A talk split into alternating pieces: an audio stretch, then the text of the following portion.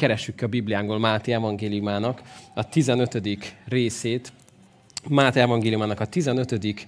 részét fogjuk most olvasni. Egy jó ideje Jézusnak a példázataival foglalkozunk, és most egy nagyon-nagyon-nagyon érdekes példázata kerül elő Jézusnak. Álljunk fel, és így hallgassuk Istennek az igéjét. Máté 15. 10. versétől fogom olvasni. Máté 15. 10. versétől. Majd magához hívta a sokasságot, és így szólt hozzájuk. Halljátok, és értsétek meg. Nem azt teszi tisztátalanná az embert, ami a szájon bemegy, hanem ami kijön a szájból, azt teszi tisztátalanná az embert. Akkor oda mentek hozzá tanítványa, és ezt mondták neki. Tudod, hogy ez a beszéd megbotránkoztatta a farizeusokat? Ő pedig így válaszolt. Minden palántát kiszaggatnak, melyet nem az én mennyei atyám ültetett. Hagyjátok őket, vak létükre világtalanokat vezetnek. Ha pedig vak vezeti a világtalant, mind a ketten a verembe esnek. Péter arra kérte, magyarázd meg nekünk ezt a példázatot. Jézus pedig így szólt. Hát még ti is értetlenek vagytok, nem értitek? Hogy mindaz, ami a szájon bemegy, a gyomorba jut és az árnyékszékbe kerül, ami azonban a szájból jön ki, az a szívből származik, és az teszi tisztátalanná az embert. Mert a szívből származnak a gonosz gondolatok, gyilkosságok, házasságtörések, paráznaságok, lopások, hamis tanúbizonyságok, káromlások. Ezek teszik tisztátalanná az embert. De az nem teszi tisztátalanná az embert, hogy mosdatlan kézzel eszik. Eddig olvastuk, imádkozzunk. Isten, én magasztalak téged azért, mert a te beszéded, Uram, az élő is ható. Magasztalak Isten téged azért, mert ma szólni szeretnél hozzánk. Köszönöm azt, hogy a te szavad az élő is ható. Köszönöm, hogy abban élet van, és ezt kérem Istenem most, hogy jöjj, és beszélj hozzánk. Azt kérem, hogy taníts minket is, a te drága lelked, szellemed által legyen ez ma élő és ható. Szeretnénk most mindent félretenni, a gondolatainkat, aggodalmainkat, a múltat, a jövőt, és szeretnénk most rád figyelni, Jézus. Amen. Foglaljunk helyet. Elkérhetem Zoárdosztam. Egy jó ideje Jézusnak a példázataival foglalkozunk minden egyes héten, és múlt héten vendégünk volt, Es tanított minket az igaz gyöngyről és a szántóföldben elrejtett kincsről. Uh, hiszem azt, hogy nagyon mélyre mentek azok a gondolatok, én azóta is sokat gondolkodtam rajta. És most Jézusnak egy másik példázata jön elő, ami egy nagyon különleges élethelyzetben hangzott el. Hogyha nem olvasnánk el, hogy mi van a Máté 15, 1 és 9 között, akkor nagy bajba lennénk, mert nem tudnánk, hogy miről beszél itt Jézus. Miért kellett elmondja ezt a példázatot? De az történt ugyanis, hogy a 15. fejezet elején arról olvasunk, hogy belekötöttek a farizeusok Jézusba, hogy nem tartja meg a vének hagyományait.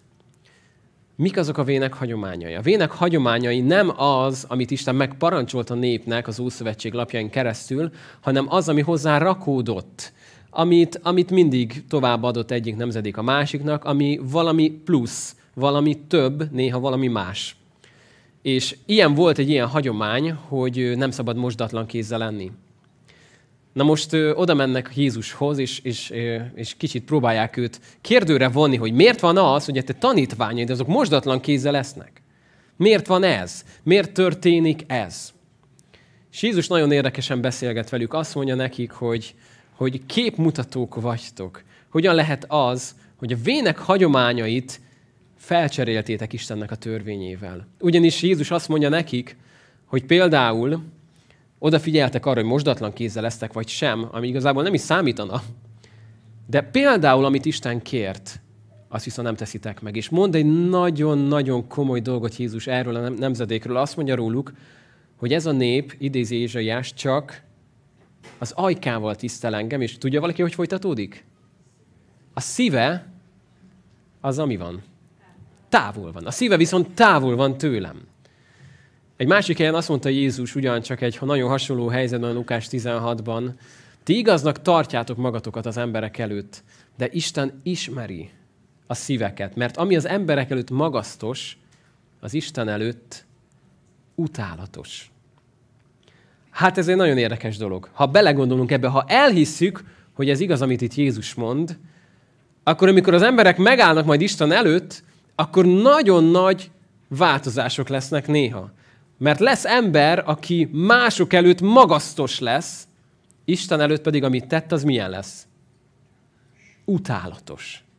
Csak képzeld el, hogy mekkora, mekkora nagy feleszmélés lesz azon a napon, amikor minden titka a szívnek, minden rejtett szándéka előjön és megjelenik.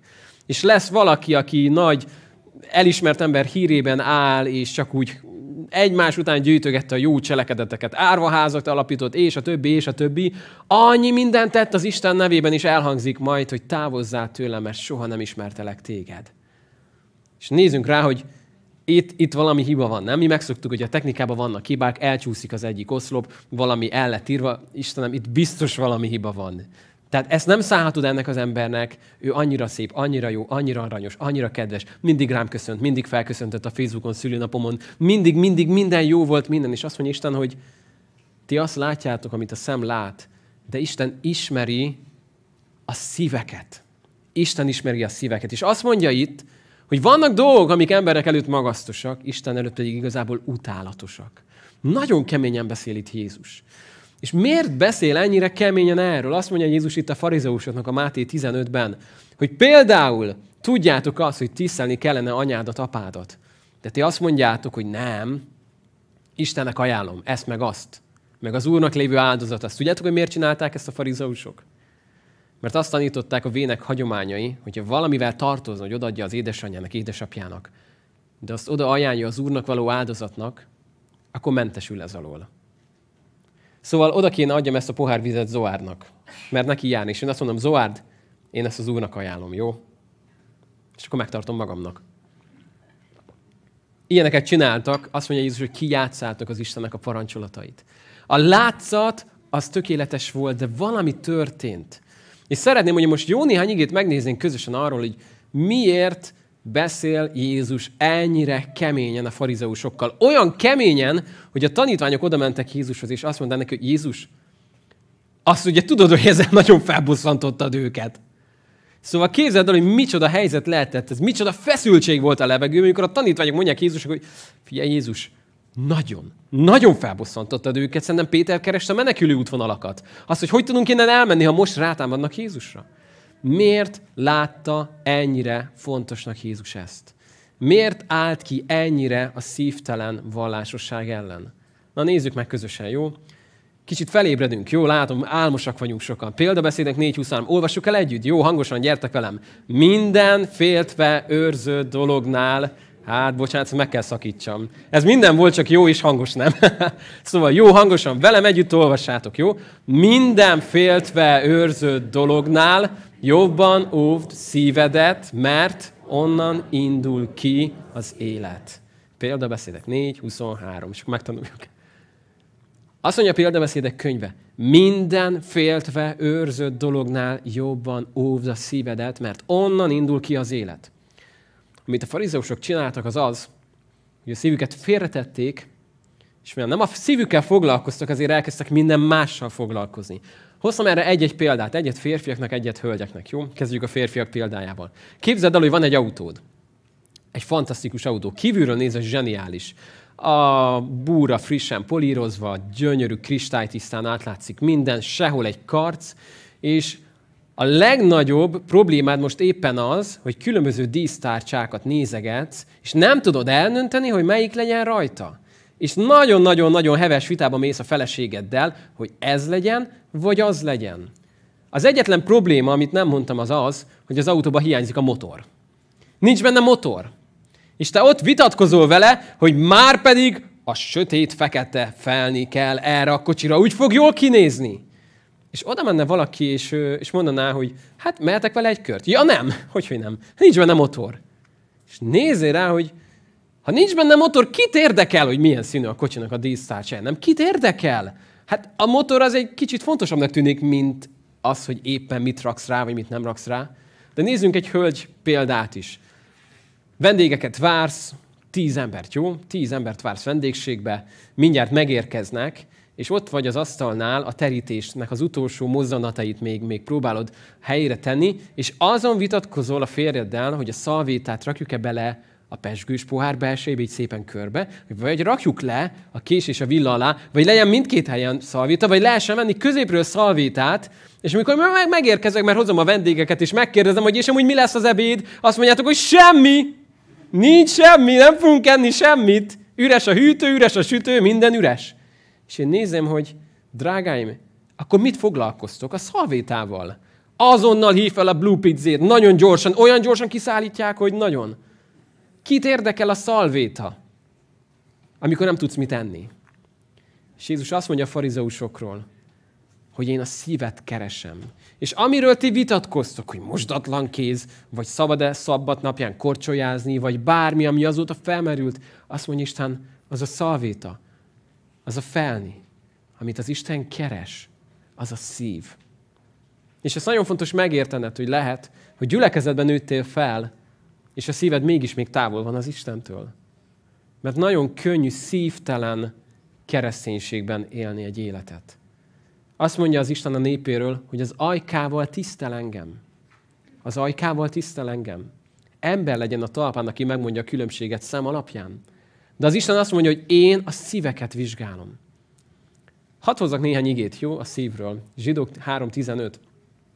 Olvassuk el ezt is együtt, jó? Ma, ha az ő szavát halljátok, ne keményítsétek meg szíveteket. Zsidók 3.15. Mit mond itt az ige? Azt mondja, hogy lehet mit csinálni? Lehet megkeményíteni a szívedet.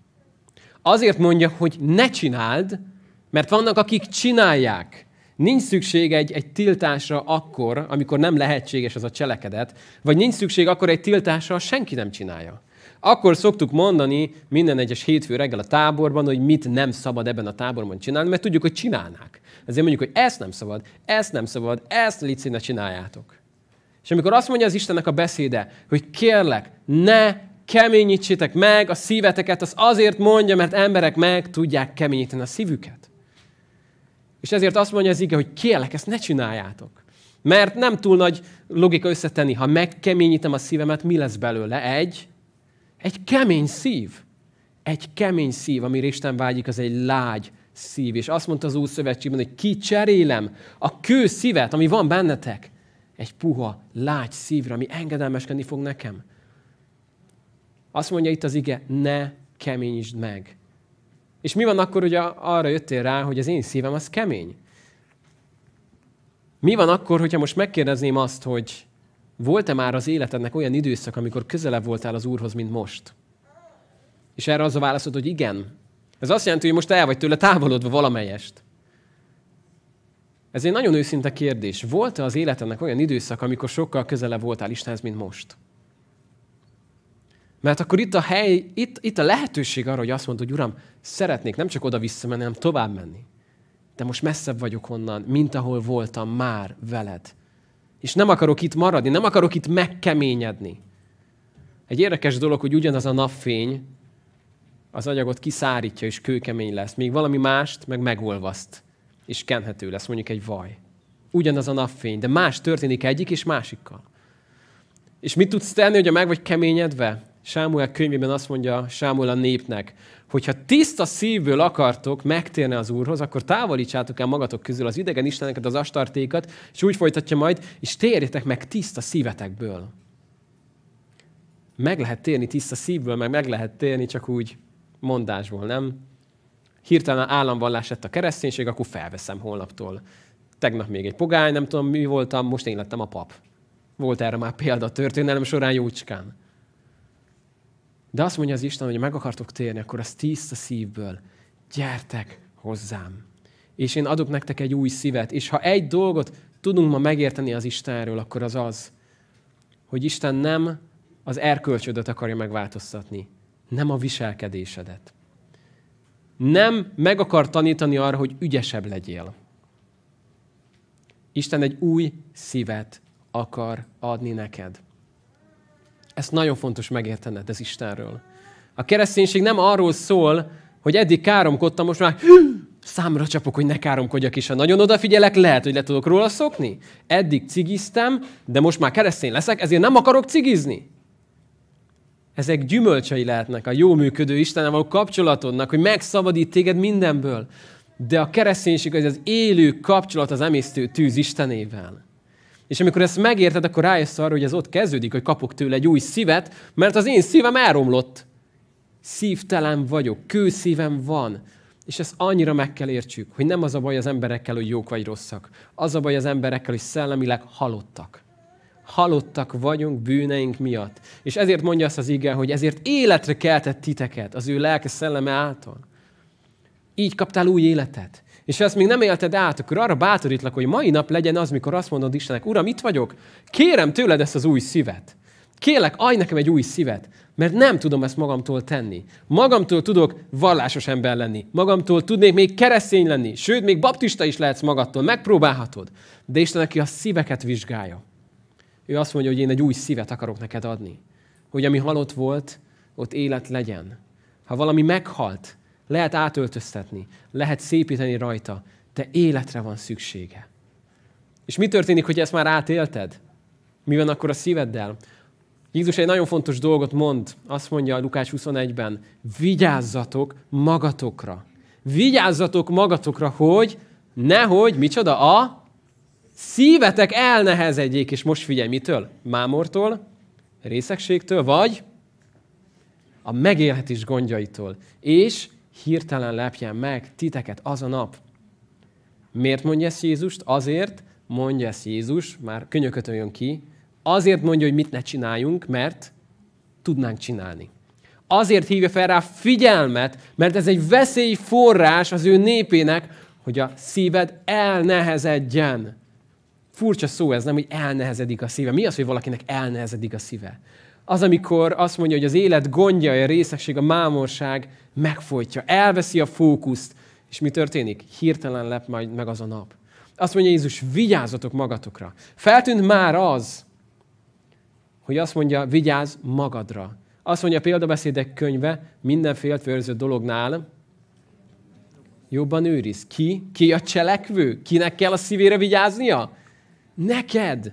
Neked kell a szívedre vigyáznod. És amikor a szíved megkeményedik, amikor a szíved telve van mindennel, azt mondja Jézus, amivel csordult, így van a szív, az szólja a száj. Van otthon egy rossz szokásom, 12 év házasság után most kezdek róla leszokni. Ez úgy néz ki, hogy bemegyek bárhova, bármelyik helyiségben, ahol van egy kuka, és azt látom, hogy abba a kukában még elképesztő erővel bele tudok nyomni még egy szemetet, akkor belenyomom. És már látom, hogy szakad szét, és már félig el van törve, látok valamit, egy flakont megfogom, és nincs az a rakott szekér. Jó, megnyomom minden. Összenyomom, még jobban megnyomom. És amikor mondja a feleségem, hogy vigye már ki a zsákot, akkor mindig mi történik, mit gondoltok? Próbálom kiszedni a zsákot, és szétszakad a konyak közepén, és kiömlik belőle a kávézat, a pelenka, mindenhova. És mondom a feleségnek, ideje eljött, hogy költözünk, megyünk innen, ezt én fel nem takarítom. Miért történik ez? Azért, mert van egy határ, amit a szemetes el tud bírni. Van egy határ, amit a szennyes ládád el tud bírni. És van egy határ, amit a szíved el tud bírni. És próbálsz mindent belepréselni. Belefér még az én szívembe ez. Bele fog ez még férni, de nem fér bele. És amivel csordultig van, az viszont ki fog belőle jönni. Amivel megtömöd a szívedet, az mindig kijön belőle. Ezért azt mondja Jézus, kérlek, vigyázzatok a szívetekre, hogy ne nehezedjen el, hogy ne töm meg a szívedet az élet gondjaival. Vannak az életnek gondjai. Ezt nem tőlem tudod most, ugye? Vannak az életnek gondjai. Mindig voltak az életnek gondjai. Mindig lesznek az életnek gondjai. És a jelenések könyve alapján egyre több gondja lesz az életnek, ahogy megyünk előre. De azt mondja Jézus, vigyázz a szíved, hogy ne ezekkel töm meg. Benne lesz, van hely rá, de ne ezzel töm meg a szívedet. És majd mit mond még Jézus a szívedről? János 14-ben azt mondja, ne nyugtalankodjék a ti szívetek. Higgyetek én bennem, és higgyetek, higgyetek Istenben, és higgyetek én bennem. Mikor mondja ezt? Akkor mondja, mikor közli a tanítványokkal, hogy drágáim, én most el fogok menni. Ahova megyek, oda tudjátok az utat. És akkor megszólalnak, hogy Jézus, azt se tudjuk, hogy hova mész. Honnan tudnánk az utat? Nem tudjuk, miről beszélsz. És elkezdenek aggódni, elkezdenek nagyon-nagyon félni a tanítványok. Én tudom, milyen ez az érzés, amikor, amikor most is a gyerkőcök otthon betegek, és nem tudtak jönni velem, de amikor különösen a legkisebb most eljött, látja, hogy apa felvesz egy inget, elkezdem cipőmet felhúzni, látja, hogy mi fog történni. És nem akarja, hogy elmenjek otthonról. Úgyhogy oda jön, belekapaszkodik a lábam, és mondja, apaci, apaci, ne, apaci, ne, apaci, ne.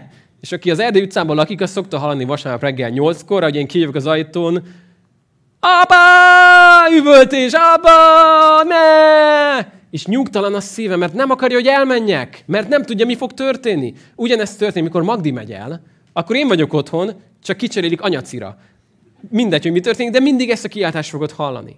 És miért mondom ezt? Azért, mert a tanítványok érezték, hogy Jézus gombolja az ingét. Érezték, hogy Jézus köti a cipőjét, és el fog innen menni, és ezt, ezt nagyon komolyan gondolja. És azt mondták, hogy ne, ne, ne, ne, ne, ez nem történhet meg Jézus. Itt kell legyél, és azt mondja Jézus, kérlek, ne nyugtalankodjék a ti szívetek. Az a szó, ami itt van, egy olyan szó, amit arra is az, amikor a tenger hullámzik, és össze-vissza a sziklákról visszaverődik a víz, és, és, ne, és ilyen mindenféle káosz van. Azt mondja Jézus, ne nyugtalankodjék a szívetek.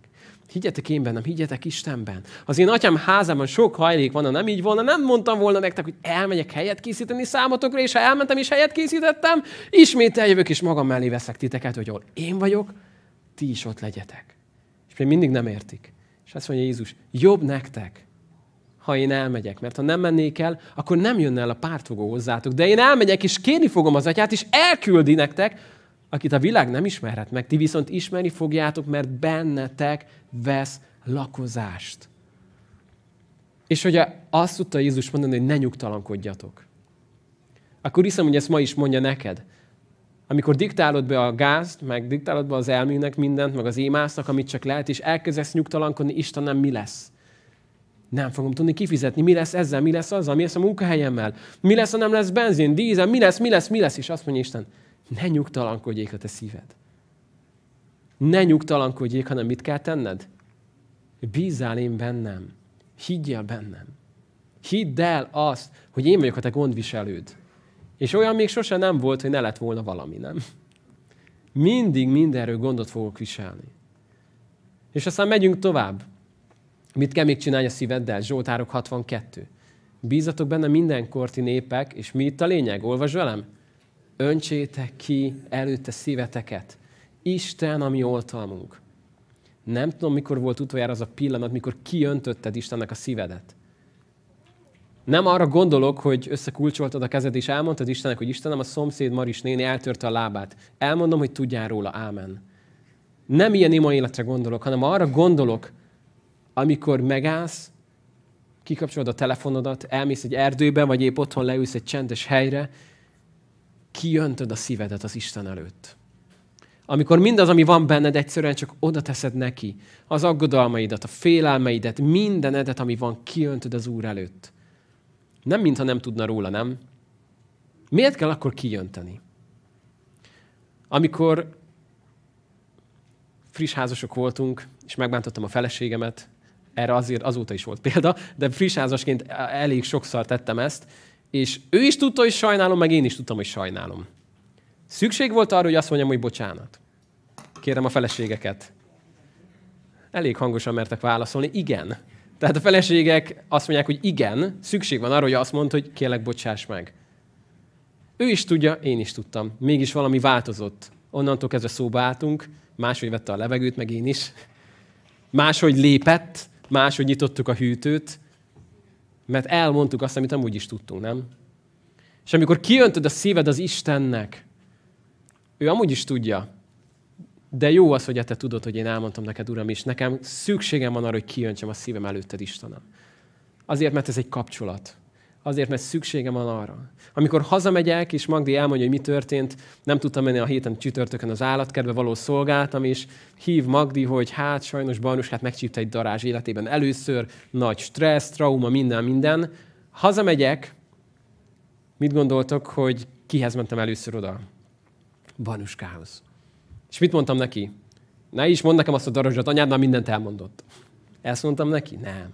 Leültem, Gyere, Manó, meséljen mindent, mindent tudni akarok, mutasd meg, hadd lássam, mekkora volt. Akkora volt, mint egy ló, mi történt? Pedig tudtam mindent, nem?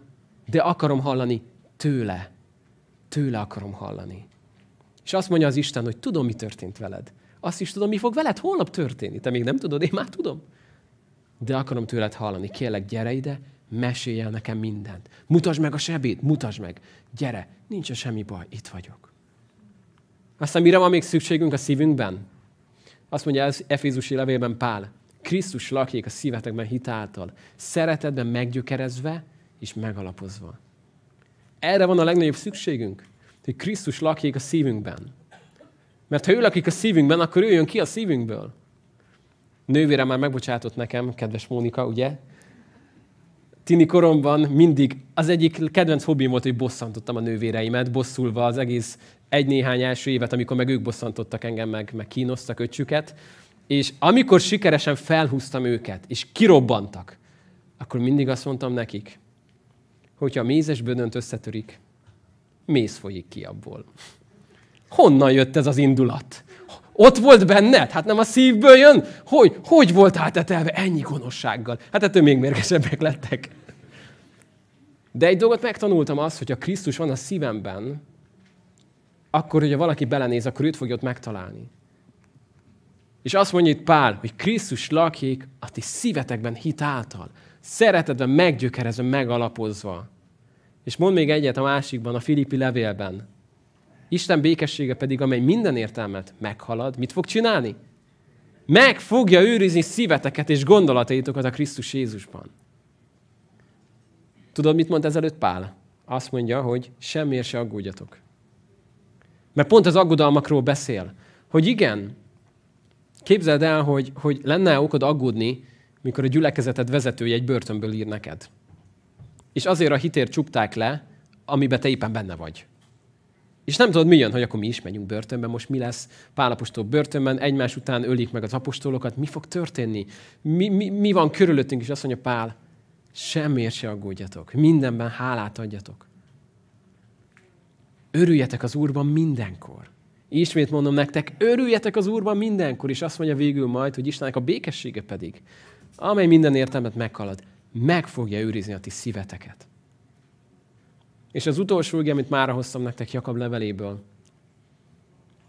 Nekem nagyon sokat mond mostanában. Azt mondja Jakab, legyetek tehát ti is türelemmel, és erősítsétek meg a szíveteket, mert, olvasd el együtt, az Úr eljövetele közel van. Az Úr eljövetele közel van. Gondolta ezt Jakab Krisztus után, még az első században, nem?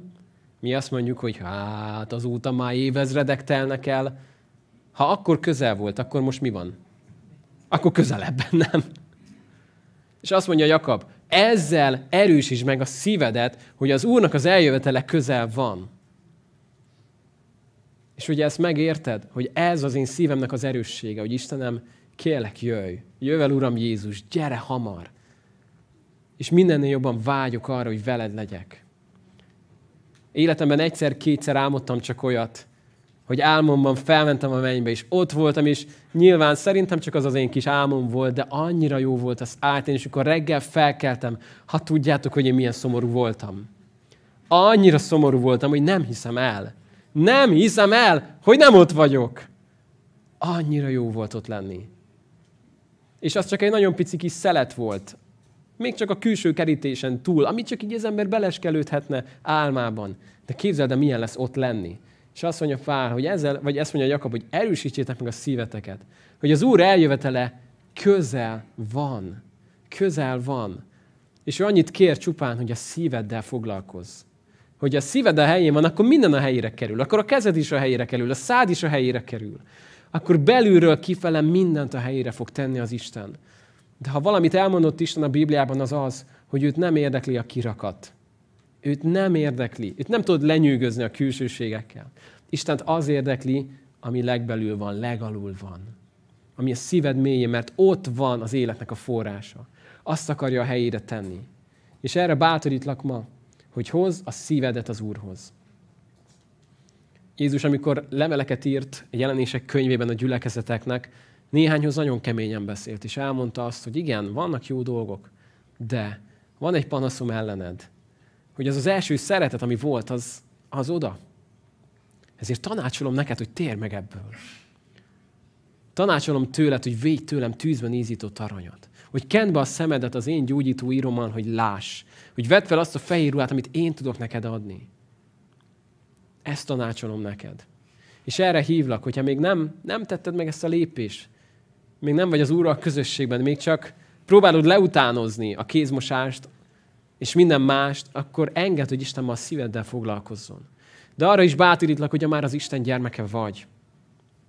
És volt olyan időszak az életedben, amikor sokkal közelebb voltál az Úrhoz, akkor hadd mondjam azt, hogy gyere vissza az Úrhoz. Engedd azt, hogy újra a szíved ott legyen nála. A legjobb állapot, amit egy hívő ember átélhet, hogyha megkérdezem azt, hogy volt olyan időszak, amikor sokkal közelebb voltál az Úrhoz, és azt mondod nekem, hogy figyelj, Bani, most aztán nagyon nehéz élethelyzetem, mert minden van, de soha olyan közel az Úrhoz nem voltam, mint még most. És tudod, Istenben az a legjobb, hogy egy állandó növekedést akar a népének, hogy minden egyes évben ezt mondhatod. Sokkal közelebb vagyok Istenhez, mint tavaly. Sokkal közelebb vagyok Istenhez, mint két éve. Az én előre haladásom legyen nyilvánvalóvá, mondja Pál Timóteusnak. Mindenki előtt. Erre hívlak, és mit, mit kell tenned? Végnézünk sok-sok igét. Ragad meg ezeket. Önts ki a szívedet az Istennek. Gyere hozzá teljes szívedből. Ne csak, ne csak fél lánggal, hanem teljes szívedből, hogy Uram, itt vagyok. Szőröstül, bőröstül, teljesen az életem legszélétől, legalulról, leg, mindent odadok neked. Legyen a tied. Újra, egészen. És kélek, tölts meg engem újra egészen, csordultig önmagaddal, hogy te lakjál az én szívemben hogy aki abba belenéz, az téged lásson. Aki összetöri a szívemet, az veled találkozzon. Te legyél annak a lakhelye, Jézus. Ezt fogjuk most kérni. És én erre kérlek téged, hogy most jöhetnénk, és lenyűgözhetnénk egymást a szavainkkal. Én tudtam úgy imádkozni megkeményedett szívvel, hogy el, éreztem, hogy mellettem azért azt mondják az emberek, hogy hmm, az aztán, ez aztán oda tette ezt az imát. Fú, de szép volt. Fú, de kerek volt. És én tudtam, hogy az egész nem más, csak egy műsor. Az egész nem volt más, csak imádkoztam, mert imádkozni kell. De amikor a szívedet hozod az Isten elé, akkor lehet, hogy néha nem jön ki még csak egy szó se a szádból. Csak ott vagy, mint Anna az Isten előtt a templomnál, zokogsz, suttogsz, mások azt hiszik, hogy részeg vagy, de közben az Isten meg meghallgatja a te imádat. Lehet, hogy ott vagy, mint az a vámszedő, aki még csak fel sem meri emelni a tekintetét az Istenre, de mégis azt mondja Jézus, hogy megigazulva megy haza. Úgyhogy most azt kérlek, hogy magadban gyere az Isten elé. Így nem kell azon törd a fejedet, hogy mit mondanék mások előtt, hanem csak azon törd a fejedet, hogy Uram, mit mondhatnék neked? Itt vagyok. A szívemet hozom eléd. Kérlek, gyere, és legyünk egy kicsit csendben. Az Istenek a jelenlétében. És utána fogom én majd vezetni ezt egy imában, de kérlek, hogy adj egy kis időt most arra, hogy egyedül az Istennel csendbe legyél.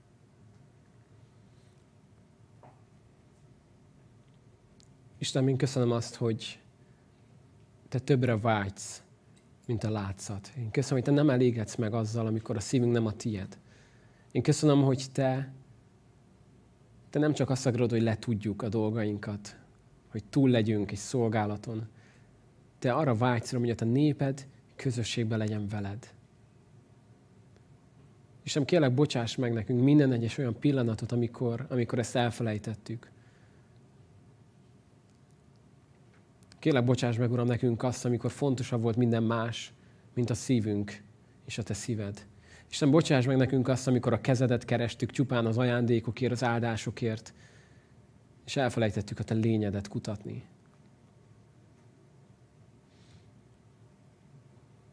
Isten, szeretnénk most jönni eléd, és én arra kérlek, Uram, Te látod egyedül a szíveket, csak Te látod most a szíveket. Látod, Uram, ki az, aki most jön először hozzád. Köszönöm, Istenem, hogy aki hozzád jön, azt Te semmiképpen el nem veted. Köszönöm, hogy szeretettel magadhoz öleled, egy új szívet adsz, kegyelembe fogadod őt. Uram, kérlek azokért, akik a tieid már jó ideje, de sok minden berosdásodott. Arra kérlek Istenem, hogy vond Uram most magadhoz őket. Add Uram Úr, hogy az az első tűz, ami ott volt, az ne csak újra fellángoljon, hanem annál sokkal nagyobb legyen, Uram. Imádkozok Istenem azért, hogy tedd ezt meg, Uram, a Te dicsőségedre. Akarjuk, Uram, érteni a Te igédet, hogy Te ezt keresed, a szívünket. És köszönöm, Atyám, az új szívet, amit elhoztál nekünk. Én köszönöm azt, hogy, hogy itt vagy, és ma is mindenkinek adsz, aki csak kér tőled. Legyen minden dicsőség ezért tiéd, Istenem. És kérlek, Uram, hogy használd ezt a gyülekezetet, hogy sok-sok ember megtalálhasson még téged, mert tudjuk, hogy közel vagy már Jézus. Amen. Most fogjuk ezt tenni, amiért imádkoztam, az Istent imádni, magasztalni. Azt mondja a Zsoltáros, hogy gyönyörködj az Úrban, és megadja néked szívet kéréseit. És általában a második részre szoktunk fókuszálni, hogy mit kell tennem, hogy megadja a szívem kéréseit. De arra kérlek, hogy most csak koncentrálj arra, hogy gyönyörködök az Úrban. Fogunk egy-egy énekben vezetni most titeket, kérlek, hogy gyertek, csatlakozzatok hozzánk, és így hozzuk ezt az Úr elé.